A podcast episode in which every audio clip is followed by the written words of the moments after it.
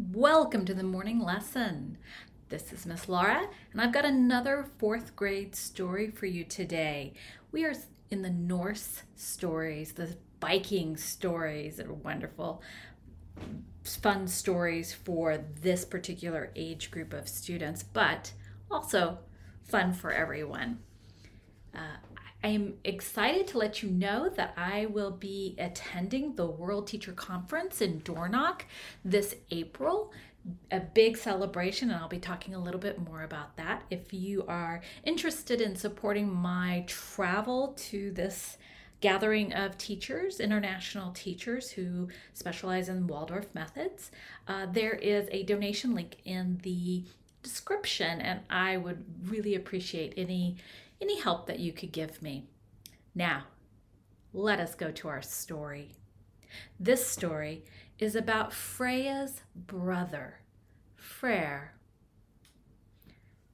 Freyr, the god of love and all growing things, the god who coaxed the seeds to open the plants as they grow. Freyr, the god who encouraged the young deers to seek their mates at just the right time. Freyr, the God who made sure that all life continued in pairs. Well, Freyr was lonely. He sat himself in the high seat, the seat of the All Father, Odin's great chair. One might say it was a throne, but they didn't really think of the high chair as a king's throne. Anyways, Freyr sat himself in the high seat and he looked out into all of the worlds. Odin was wandering those worlds looking for Loki's children, and Freyr was in charge. Now he looked into Elfenheim and he saw the light elves. He looked into Midgard and he saw the humans. He looked into Jotunheim and he saw the great frost giants and other Jotuns at their work. Freyr leaned in. That is when he saw the most beautiful woman he had ever seen in his oh in his whole very long life. Her hair was loose under her cap as she was working and she stopped her work and she let down her hair free, rebraided it carefully and then tucked it up again underneath her cap to keep it covered in order to keep it clean and out of her way. She returned to her work of weaving on a loom outside her front door. She was enjoying the outside breeze. Freyr was transfixed by her movements he was fascinated by every twist and tuck she made with the yarn at the loom. Now, it had a hypnotizing effect, and if you have ever seen anyone weaving, you know exactly what I am talking about. Now, when she had finished that chore, she turned to do other things. She milked her goats and she brushed out the wools and she repaired her fences and she hoed weeds and weeds out of her garden. She washed the front door of her home. And before she knew it, all of her chores had be, were finished and her day was done. Freyr watched this Jotun woman go into her house and close the door. She was wonderful, he thought to himself. For the next few days, Freyr watched her from his high seat. He wondered who she was, and each day, as he studied her, he fell more and more in love with her. Finally, he could not stand it any more. He must know who she is. He wanted to offer himself as a bridegroom. He longed for this beautiful Jotun to be his wife. Freyr called his page, his assistant, Skirnir.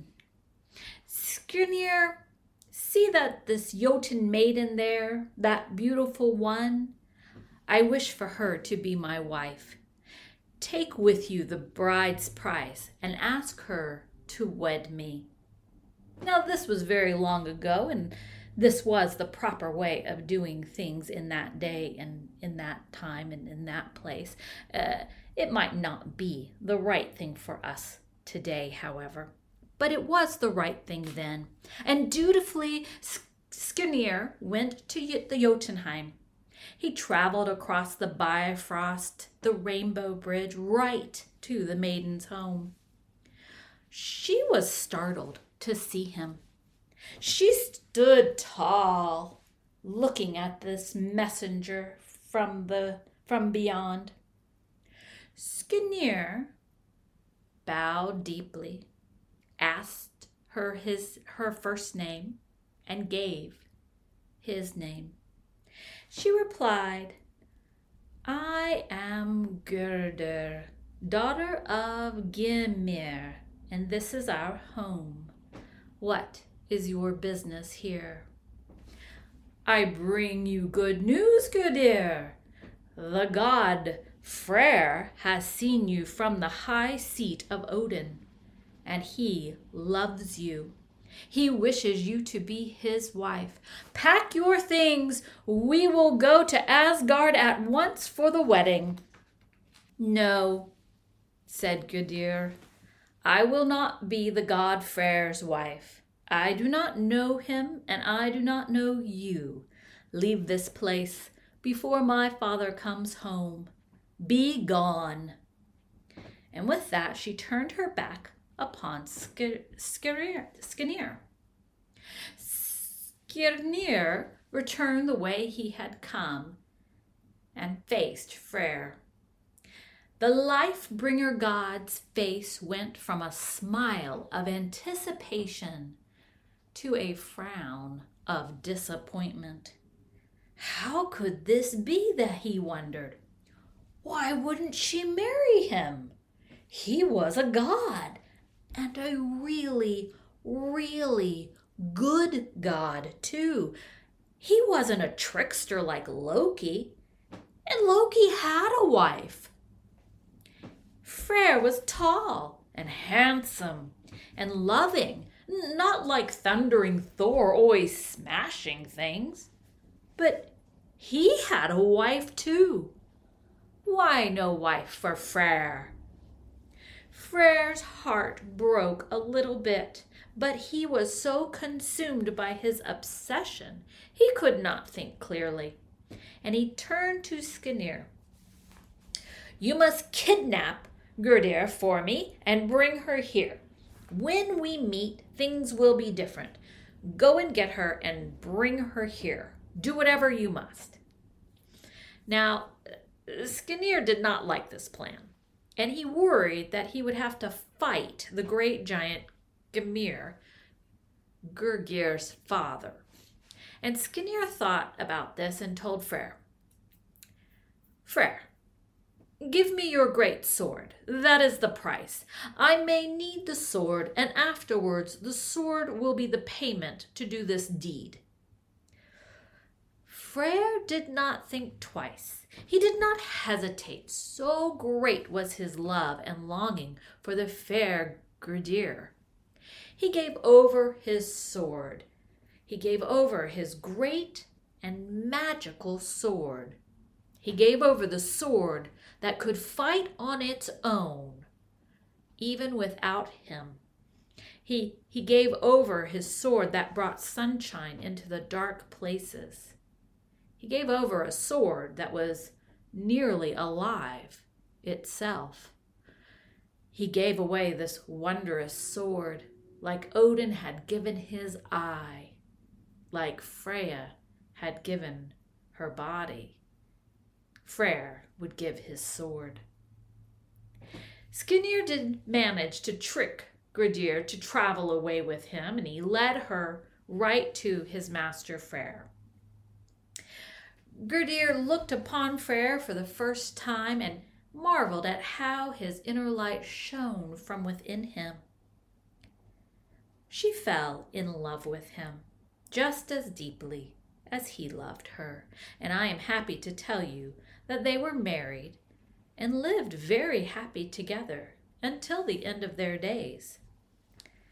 But, but, the end of the day of their days is another story, and I wonder if Freyr will miss having his great sword in those final moments of Ragnarok.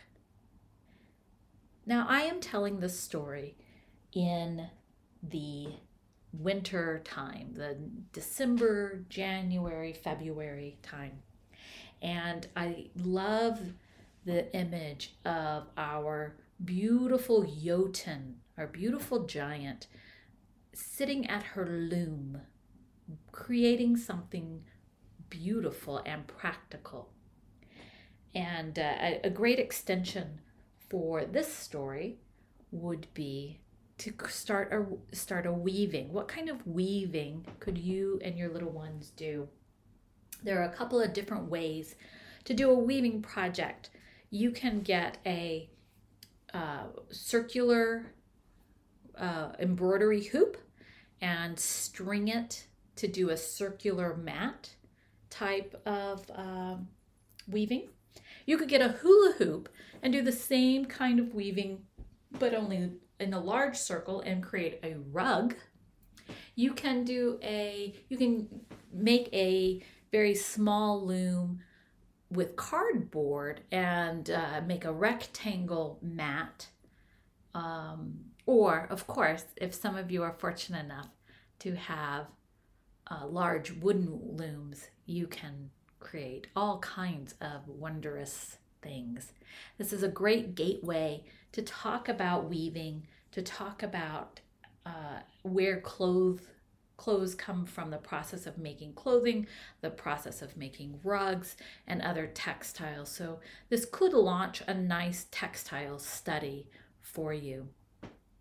The other element of this story that I like to tease out is this idea that weaves through the Norse mythology of a sacrifice. That when we want something, we we have to give something in return for it. Um, in in most of our lives, I think when we want uh, uh, to achieve a goal, we work for it. So what we have to sacrifice is our own willingness to work for something. If we want something at the store, we have to give over money to buy a, a, thing. Well, how did we get the money? Is because we did whatever we needed to do to get the money. And so now we have this concept of exchange. So we're exchanging our work, our labor, our things of value for other things we value. And and uh, if you have not already kind of opened up a business math or a money or some sort of um, trade uh, block of study, this could lend itself to opening up kind of a math, you know, math sort of uh, block and a deeper conversation of, well, what is too much to ask for us to sacrifice? And a nice philosophical or theological question that you can dovetail into your own family values and your own belief systems to, to kind of round out these stories. I hope you enjoyed it, and uh, and I will see you. I'll see you in the next vi- uh, next uh, audio. Okay. I hope you enjoyed this story, and uh, come back for the next one. Okay, bye.